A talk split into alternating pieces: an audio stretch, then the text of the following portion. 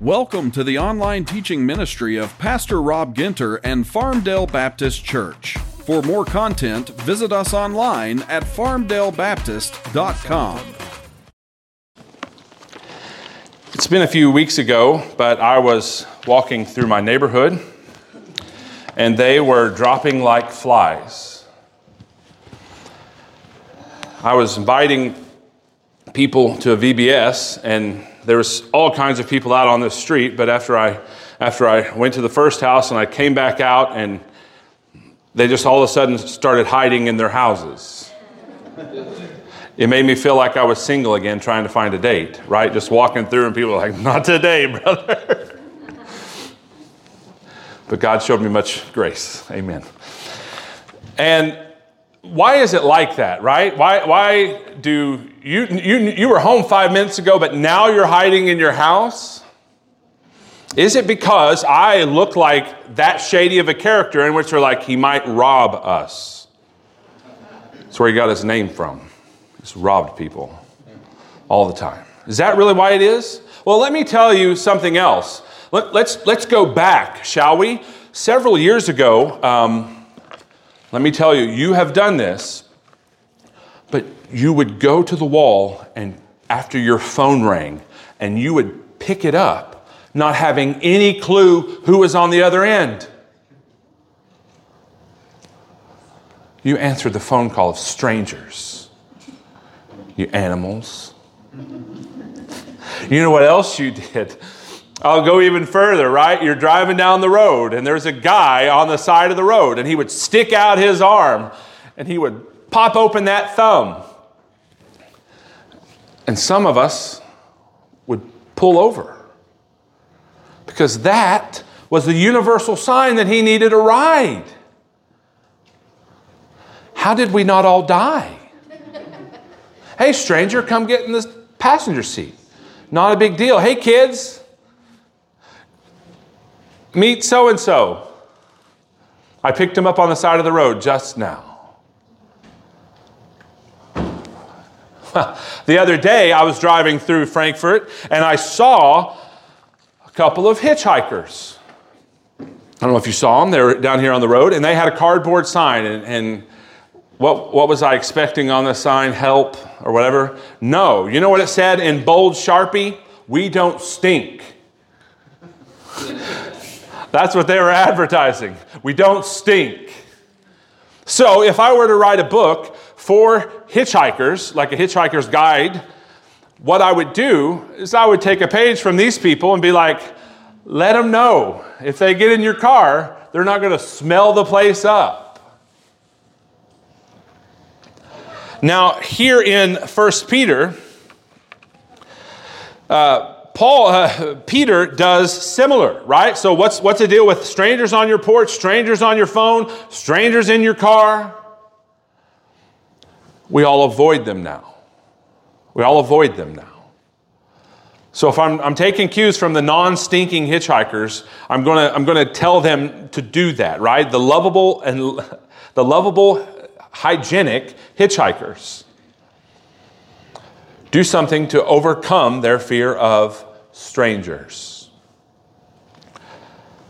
So what happens here in the book of First Peter is Peter writes to a group of people who are strangers in a land in which that they do not belong. And who are the strangers? Christians. Christians. He writes to us who are Christians because we do not belong in this world. And what does he do? He gives us kind of a guide for how we ought to live in a world that we don't belong in. Isn't that helpful?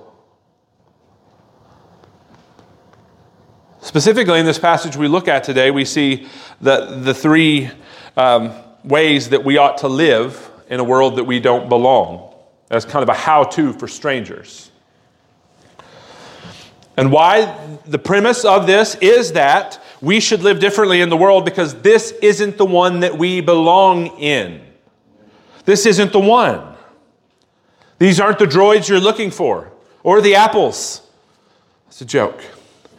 But First Peter is written like this in First Peter to give you a little history in the back. He writes to those who are elect exiles of the dispersion. So who he's writing to? Those who are, in context, chosen by God, exiled to a place that they don't belong. So what is the Christian life? Being chosen by God and living in a place that you don't belong in. That's what the Christian life is. It's the life of an elect exile. So, what does he tell us to do here in First Peter chapter two as elect exiles in a land that we don't belong in? What does he do? Does he tell us to rise up and fight against this place? Struggle against the place in which we don't belong? Is that what he does? Well, actually, no. It's, it's the exact opposite. Because beginning here in First Peter chapter two, he says this, because you don't belong here, struggle with yourself. Struggle with yourself. You go, wait a minute, wait a minute. Shouldn't we struggle with the world that we don't belong in? I mean, to, to an extent, to an extent you should. But you should struggle with yourself.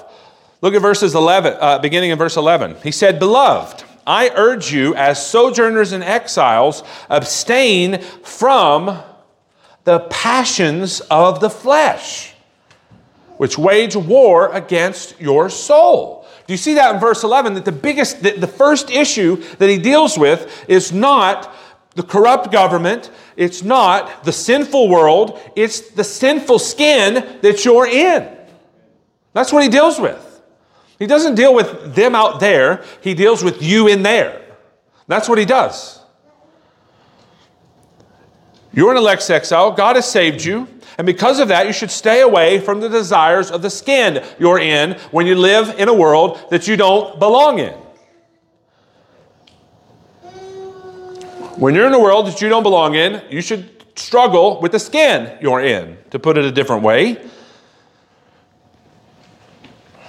The very existence of this conversation telling Christians that they should put away these passions should awaken us to a war that exists. God has saved us from the ultimate judgment and has ultimately won the war. But there are more wars to fight than whether or not you're going to heaven ultimately or hell. He writes these in context to a group of people who are going ultimately to the presence of God when they die. That war has already been won by God in Christ for you. And what does he do? He says, wage this war, the passions of the flesh. It's a continual removal of sin and the desires that we have here. Hebrews ten fourteen, the writer says this about what Jesus has done in the life of the believer, that by a single offering he has perfected for all time those who are being sanctified. So ultimately you have been perfected for all time, and you should be making war here in First Peter as you are being sanctified. In one sense, Jesus has forgiven your sin if you are a Christian, and God looks at your record and he sees Christ. Oh, we talked about last week in Acts, he sees Christ's big fat zero in the sin column when he looks at you. That's what he sees. He sees him who knew no sin when he looks at you on your record. However, in another sense, we're commanded, we're commanded to live a life repenting of our sin. Sin that's been revealed to us. In other words, sanctification is a process, and what does it look like? Putting things away. Putting things away. Abstain from the passions of the flesh, desires that remain. Elsewhere, Paul describes these these. passions. He says, now the work in Galatians five, now the works of the flesh are evident: sexual immorality, impurity, sensuality, idolatry, sorcery, enmity, strife, jealousy, fits of anger, rivalry, dissensions, divisions, envy, drunkenness, orgies, things like these. Things like these. Peter would tell us to put these things away because they're waging war at the core of who you are. That's what they're doing. That part of you that will last forever, neither heaven or hell, these things are waging war against that part of you. Peter calls it a war, and he uses uh, a word that means it's a long-term campaign. Long-term campaign. So if, if you're a Christian and you've been a Christian at any point in time, you realize that what you're dealing with in your life is a long-term campaign. It's not a skirmish. Your, your anger problem is not a skirmish that you fought and won one time. And it never came back again, did it? Your anger never came back. No, it's a long-term campaign. Those desires for someone other than your spouse outside of your marriage, it is not a moment, a one-time deal, right? That you, you lusted once and it was over. You thought about lustful things once, and it's gone, never to rise its ugly head up again. No, no, no, no. It is a long-term campaign, a long-term campaign against your soul. You used to envy, didn't you, in your lesser days? You used to look at your neighbor and covet things. And now you look at their, their their bass boat and their house and their bank account, and you're fine not having any of those things. Or this is a long-term campaign, a long-term campaign. Now the problem is, if there's two boxers that walk into a building, and one knows he's there for a match, and the other one thinks he's watching a stand-up routine, which one wins? The one who knows that there is a fight. The one who knows that there is a fight. Otherwise, it's over before it starts. As one commentator put it, let go and let God doesn't really work. Doesn't really work in this instance. You need to go to war against what is going to war against you. That's what you should do. War has been declared. There's a declared war on your core. Will you rise to the occasion or be slaughtered in the way?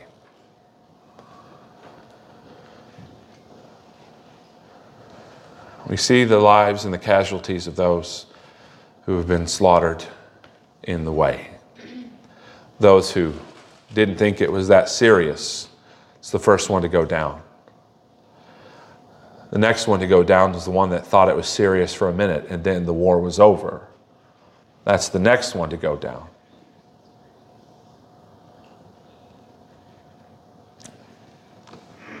Ultimately, the one that doesn't understand that it is a war goes down before all of them.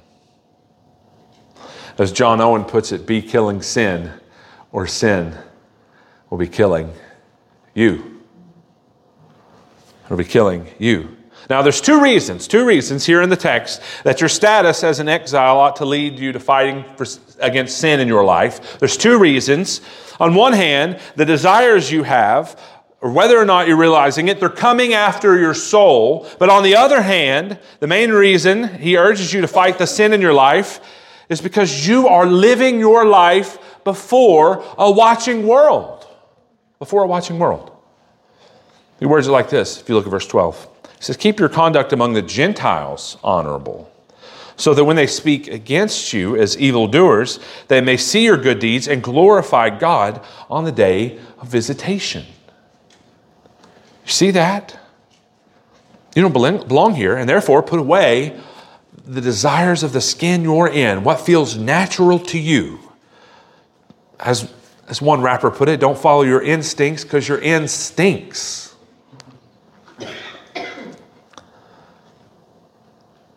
Not just because your end stinks, but because the world is watching you. The world is watching you. The world is watching. conduct among the Gentiles. That's the his slang for those who are not God's people.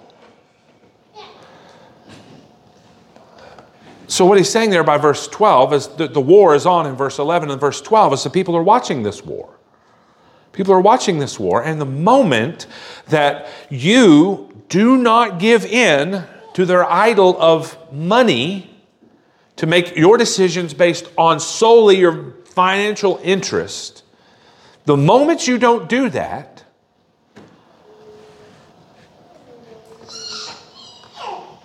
then you're going to see your good deeds. You're going to see your good deeds. The moment that you don't do that, the moment that you're generous in a way that confuses people, you're generous in a way that doesn't make sense. You're confusing generosity. What are they going to do with that? Are they going to look at you ultimately and go, wow, you're a weirdo? Probably. But what's the ultimate goal of that in verse twelve? That they may see your good deeds and glorify God on the day of visitation. So why should we put away the passions of our flesh and wage war against the skin we're in? Because the world is watching us, and ultimately God is watching the world, and one day they will stand before Him. There will be a day of visitation in which that God and them get together. And the scriptures tell us that that's going to be a judgment day.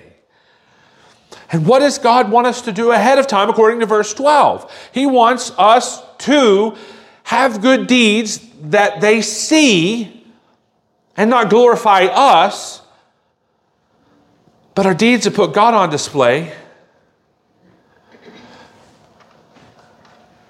and that'll glorify God on the day of His visitation. When I was reading through this, it was convicting to me because is my life weird enough to be scrutinized by those who haven't been called out of the world? Is my life weird enough? Not like trying to be Amish. Um, that's not what we're talking about, strange.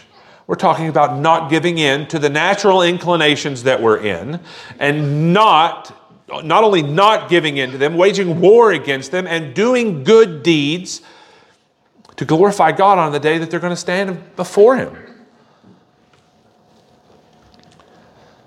That's what He tells us to do. Now, naturally, when we're looking here at First Peter chapter two, we would assume that he'd say, because you guys don't belong here in the world that you're in, rise up to your leaders, struggle against them, fight the power. Is that really what he's talking about here? No, no. First, he says to fight yourself. Fight yourself. Struggle with yourself. Deal, you deal with you. Your biggest problem, the guy in the mirror. That's why Michael Jackson wrote that song. Because it starts with the man in the mirror.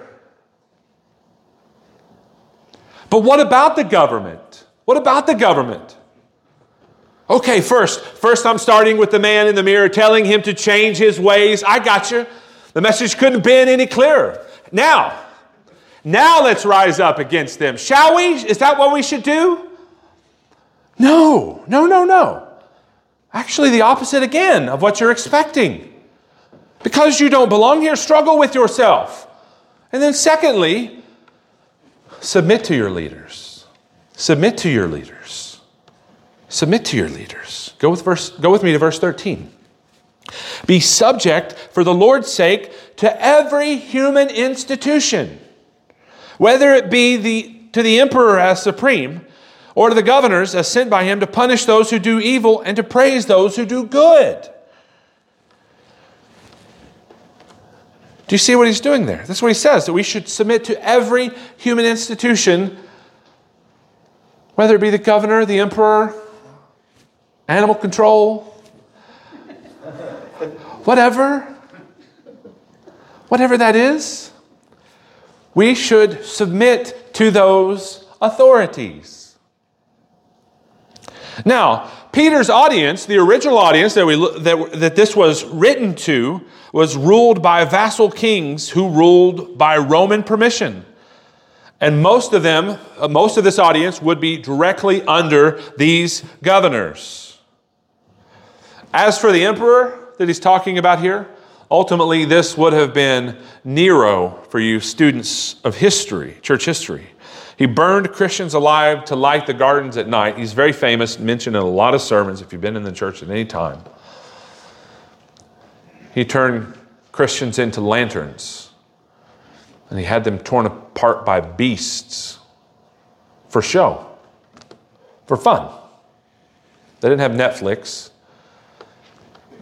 They let a Christian loose in an arena and had him chased by a lion. That's who he's talking about. So that, my friends, right there is why here in verse thirteen, it's so important that you're not subject to every human institution purely if they're worthy of it. Purely if they're worthy of it.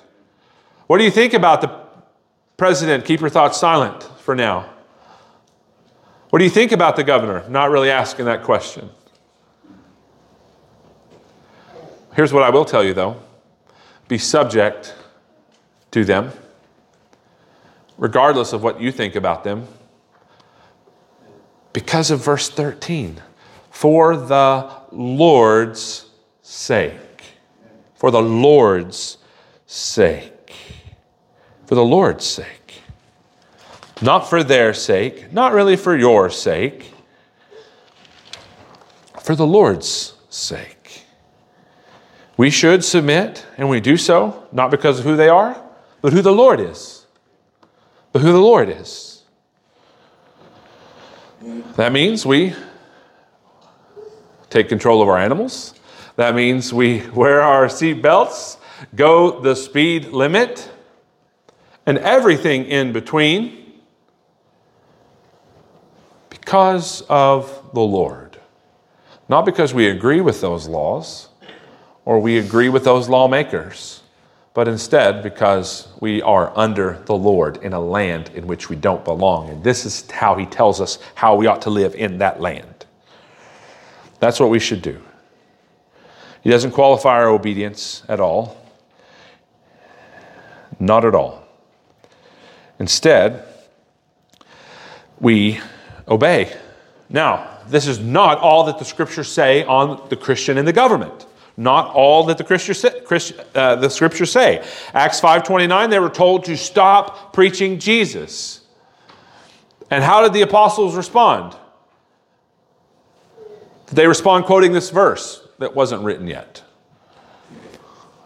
Did they, did they say, we must be subject to you. You're the boss. Is that what they said? No. Acts chapter five, verse twenty-nine, they were told to stop preaching, and they said, we must obey God rather than man. We must obey God rather than man. So here we are, we're struggling with ourselves, with the sin that we're, skin that we're in, the sin in the skin that we're in. There you go. And, and not only that, we're submitting to our leaders, not for who they are, but for who the Lord is. And he tells us to do this. But the overarching storyline of the scriptures tell us there's limits to this. There's limits to our obedience. There's limits to our obedience. There is. There's reasons for our obedience. Verse fourteen says, governors are sent by God to punish evil and praise those who do good. So God has ordained these structures and ordained how we treat them. Peter's assuming that our lives in the world that we don't belong will be scrutinized. And when they put us under the microscope and they scrutinize us, what should we do?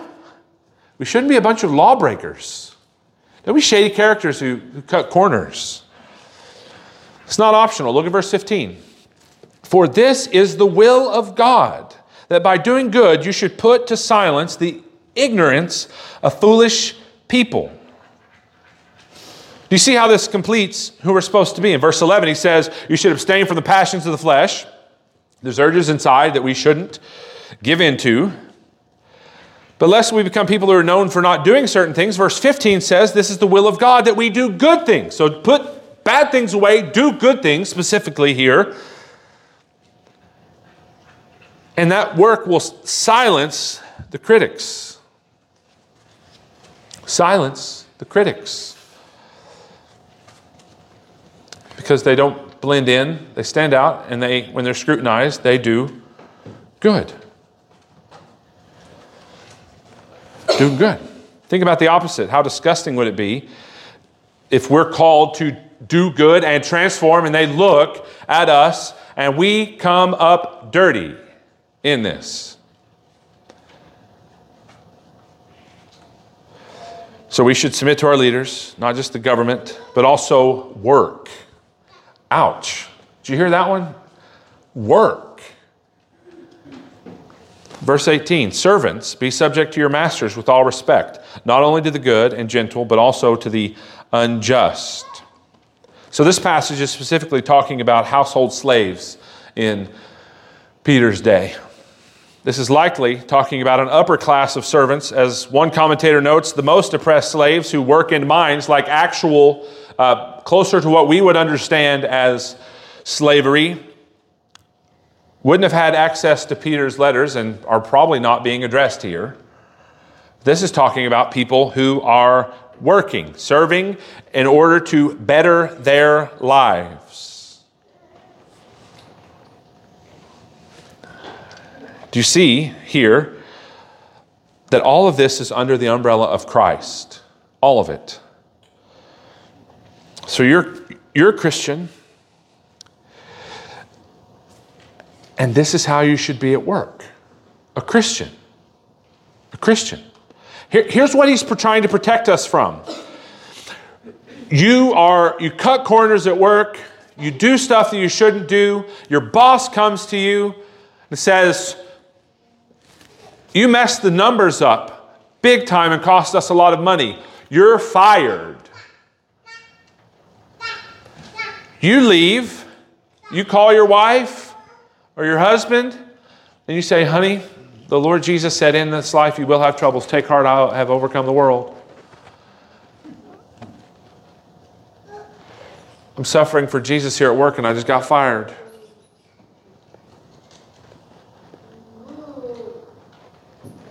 You see what he's trying to do here? That there would be scrutiny on your life and that you would come up faithful in that. He's trying to tell us how to live. And it gives us the structures and even the marital structures beginning in verse, uh, in chapter three, wives, be subject to your own husbands, et cetera. He's trying to tell us how to work under and within these authority structures. He's trying to protect us when they look at our lives, because most of us, we we think of what's going on in Southeast Asia and people are, are being persecuted for Christ and they're dying. And that is suffering and persecution. But what he's trying to get at here in First Peter two is the consequences for shady business. Right? You're mean to somebody at work. You're the grouchy guy at work. Somebody's tired of your stuff, so they just bark right back at you. You walk away and you go, I guess we should bear our crosses. The Lord said that we should take up our cross and follow Him. That's what I'm doing. I'm suffering for Jesus here at the, at the work. Meanwhile, they're gossiping about you on the side, going, those jerks for Jesus over there, I don't have any business going to their church. He's the meanest guy in this place. So so when you're short with your spouse, when you're just mean to him, you, you, ha- you haven't slept and you just say something. And you know what? They're short right back. You, they're, they're not long, you're not long suffering with them, you're short suffering. And, and so they're short suffering back. You don't walk away and go, well, you know, I'm being persecuted here in my own home. That is so sad that I'd be persecuted right here in the house. No, you're not being persecuted. You're reaping what you sow. That's what you're doing. So that's why when we're living in a land that we don't belong in, what does Peter do? He tells us how to live in that land. And ultimately, what is it? How? What, what is he getting at that we ought to do within all of these authority structures? Well, first we deal with ourselves, saying that we ought to struggle with ourselves. We ought to submit to our leaders. What do we do, though? Like, all of that seems, seems like actively passive in a lot of regards. Well, verse twenty-one says this, "For to this you have been called, because Christ also suffered for you, leaving you an example, so that you might follow in his steps. You should serve by Christ's example." Here, finally. So, struggle with yourself, submit to your leaders, and serve by Christ's example. You have been called down the same road as the Lord Jesus. That's what you're being called to do here. He was tempted to sin like we were. In every way, he was tempted, except one thing happened. He did not sin. He did not sin. What does that mean? That means he abstained from the passions of the flesh. He struggled with himself, to the point of sweating drops of blood. He submitted himself to his leaders.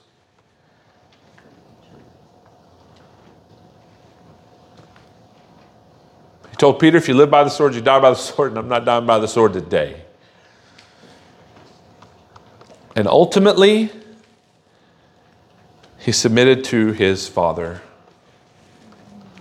Father, into your hands I commend my spirit. And we are being called to submit that way and to serve that way like Jesus did. Verse twenty-three says, when he was reviled, and boy, was he reviled, he did not revile in turn. He did not fight for his own rights. That is not what he did.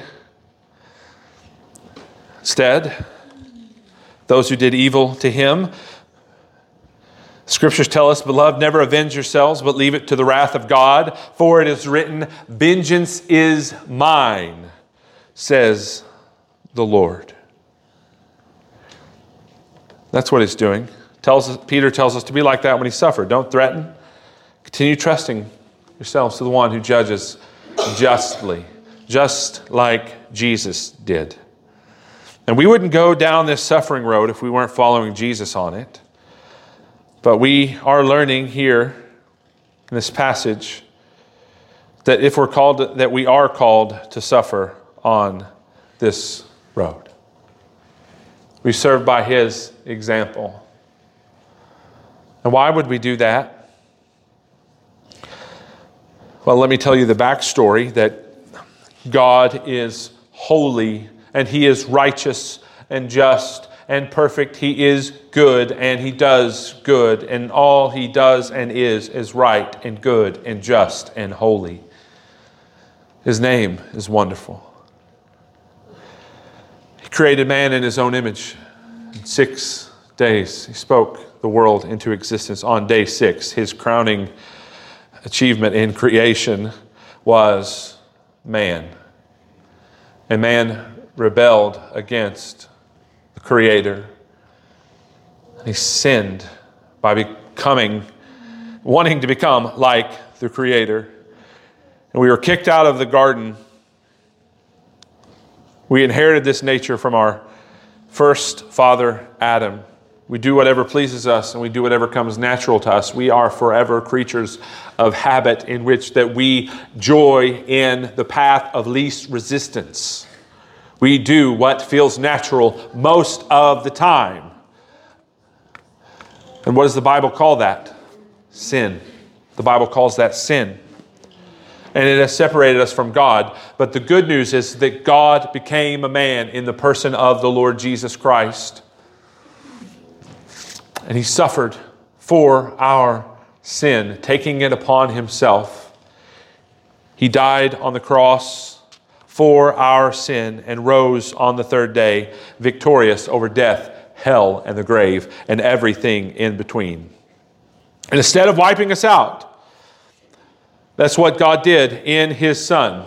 Verse twenty-four, he himself, speaking of Jesus, bore our sins in his body on the tree, that we might die to sin and live to righteousness. By his wounds you have been healed. For you were straying like sheep, but now we've returned to the shepherd and overseer of your souls. You see this, that God is holy and you are not. You are wholly sinful, really, in the way that you were born. He bore our sin on him. Now, he's talking, this is to Christians, remember, he bore our sin that we might die to sin. That we might die to sin and live to righteousness. It doesn't mean that you become sinless going forward. If anyone says they have no sin, they make him a liar and the truth is not in them. So it's not the presence of sin that we die to, but it is the power of sin. That we might live for something else. Do you hear the, the echoes of the elect exiles in verse twenty-four here? That you might die to the way that they're all living. That you might live a different way. And what's the word he uses to describe the way that you ought to be living for? Righteousness. Righteousness. What does he say next? By his wounds you've been healed. I know you've probably heard that before in, in a prosperity way. By his wounds you've been healed. But what is he talking about here? In context in verses twenty-four, twenty-five, he's talking about sin. That his wounds are what heals us. That he was wounded for our trans- transgressions. That he was crushed for our iniquities. And the chastisement that brought us peace was upon him.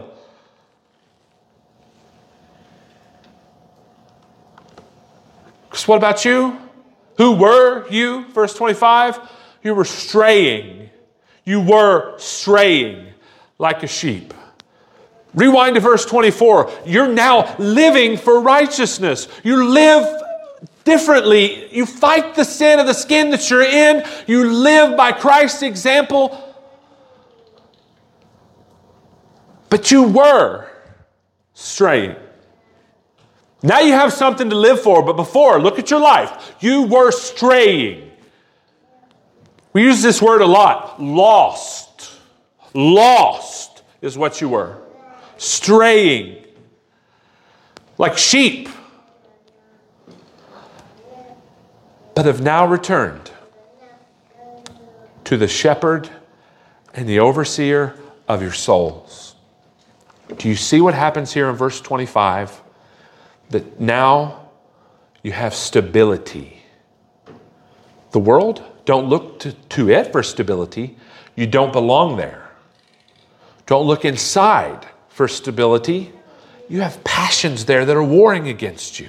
So don't look to the world. You don't belong there. Don't look inside. Don't follow your heart. Don't do that. Because you have flesh. And that ultimately leads to you straying, but you've now returned, and now you have a shepherd and an overseer of your souls. You don't belong in this world. You don't belong to the fleshly desires. It makes war against your soul. You belong to the shepherd and the overseer of your souls. See how he does this? Two people in a world that they don't belong in. Do you see that? Let me encourage you with this passage today. That you don't belong here. So if you feel lost, feel like you're straying, return to the shepherd and the overseer of your souls. There is one thing steady in this world, and it is not the world. It's not how you feel about it. It's the shepherd and the overseer. If you're not a Christian, you need to return from straying, right, to bank your life solely in the person of the Lord Jesus. He is the only steady in a world gone crazy. If you are a Christian, the world's gone crazy, your feelings are run amok, like a roller coaster ride that you're on that you don't want, that you want to get off on, but you can't get off. Look to the overseer, my friends. Look to the shepherd. Turn your eyes upon Jesus. Turn your eyes upon Jesus. And how do you do that? Do not forget that you don't belong here. Do not forget that your feelings are not to be what drives you because they're connected to your flesh. Don't follow your feelings. They lie to you. Don't follow the world. It lies to you. Don't follow, follow your leaders. They lie to you. Submit to them. But look to the shepherd. Look to the overseer. He is not a man that he should lie or the son of man that he should change his mind. He neither changes nor lies. He is the only steady for us, my friends, in a world that we don't belong in. Let's pray. Father, thank you so much for your scriptures. Thank you for the steadier of our souls, the shepherd and the overseer, the one that watches us, the one that's taking care of us. Thank you for the Lord Jesus who died on the cross for our sins and rose on the third day. Now shepherds and overseers sees us at the very core of who we are. Please introduce yourself to people in this room. Please do work in our hearts. Turn all our eyes on you. In Jesus' name, amen.